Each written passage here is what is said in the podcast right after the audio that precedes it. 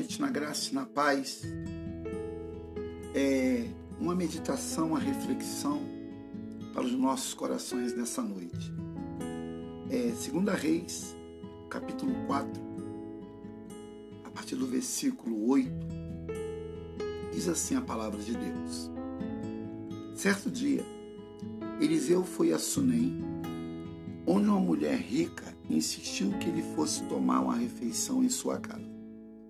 Depois disso, sempre que passava por ali, ele parava para uma refeição. Em vista disso, ela disse ao seu marido: Sei que esse homem que sempre vem aqui é um santo homem de Deus. Vamos construir lá em cima um quartinho de tijolos e colocar nele uma cama, uma mesa, uma cadeira e uma lamparina para ele. Assim, sempre que nos visitar, ele poderá ocupá-lo. Um dia, quando Eliseu chegou e subiu ao seu quarto e deitou-se, ele mandou seu servo Geazi chamar a sunamita. Ele a chamou e, quando ela veio, Eliseu mandou, mandou Geazi dizer: você deve, você deve, você deve, você teve todo esse trabalho por nossa causa. O que podemos fazer por você? Quer que eu interceda por você junto ao rei ou ao comandante do exército? Ela respondeu: Estou bem entre a minha própria gente. Aleluia. Nós temos assim meditado sobre essa mulher, esse profeta. E Deus tem nos dado alguns comandos sobre, sobre essa palavra. Temos assim estudado todos esses dias sobre Eliseu e essa mulher de Sunem, porque essa mulher não se chamava Sunamita. Ela pertencia a uma cidade no qual chamava Sunem. Por isso que ela era sunamita, igual o brasileiro do Brasil, o português de Portugal. Então, nós devemos deixar isso claro que muitos falam a mulher Sunamita como se fosse um nome próprio. Não é um nome próprio. Ela era uma mulher de, de Sunem. A palavra Sunem significa lugar de repouso. A palavra Sunem no hebraico, lugar de repouso. E nós temos assim meditado nesse texto de 2 Reis, capítulo 4, e temos visto como que Deus ele usa né, a palavra, usa, usa os atos proféticos para transformar realmente a maldição em bênção, a doença em cura, a tristeza em alegria, a vida triste em uma vida alegre. Deus tem seus meios, suas formas. E nessa noite eu estou assim trazendo essa reflexão para os irmãos que vão parar para ouvir, seja você que estiver dirigindo, seja você que estiver na sua casa, onde você estiver. Deus tem uma palavra para a sua vida e para o seu coração. Vamos lá. Essa mulher era uma mulher rica, tinha posses. E essa mulher também, ela, para dizer que o seu esposo era um idoso, ela também não deveria ser uma mulher nova, né? Ele deveria ser uma idosa também. E como é que Deus ele faz as coisas certinho e perfeita, né? Às vezes, o que nós pensamos que é impossível aos nossos olhos humanos, quando, quando, quando colocamos os nossos olhos humanos naquele que é o Todo-Poderoso, até mesmo em nossa, em nossa vida de incerteza, de dúvidas, Deus sempre intervém, age, fala, cura, cuida, trata, opera. E é interessante que essa mulher, ela ela, ela tinha uma, uma sabedoria de entender que aquele que passava todo dia na sua porta não era um homem comum. E o interessante é que ela disse no verso 9, você leia, em vista disso ela disse ao marido, sei que esse homem que sempre vem aqui é um santo homem de Deus. Aqui já começa o princípio de autoridade, que ela reconhece a graça que há naquele que estava em frente à sua porta. E essa mulher, ela deu, ela deu importância no que ela viu, porque sabia de quem ela estava falando. O interessante é que Eliseu não disse que ele era um homem de Deus. Apenas ele passava, apenas ele passava em frente à sua porta todos os dias. E ela foi tocada por Deus para realmente trazê-lo para perto de si.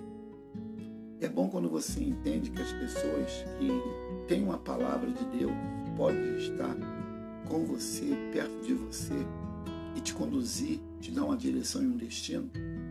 Infelizmente, hoje as pessoas estão muito perdidas, estão, estão muito voltadas para as redes virtuais e esquecendo o sentido real da vida.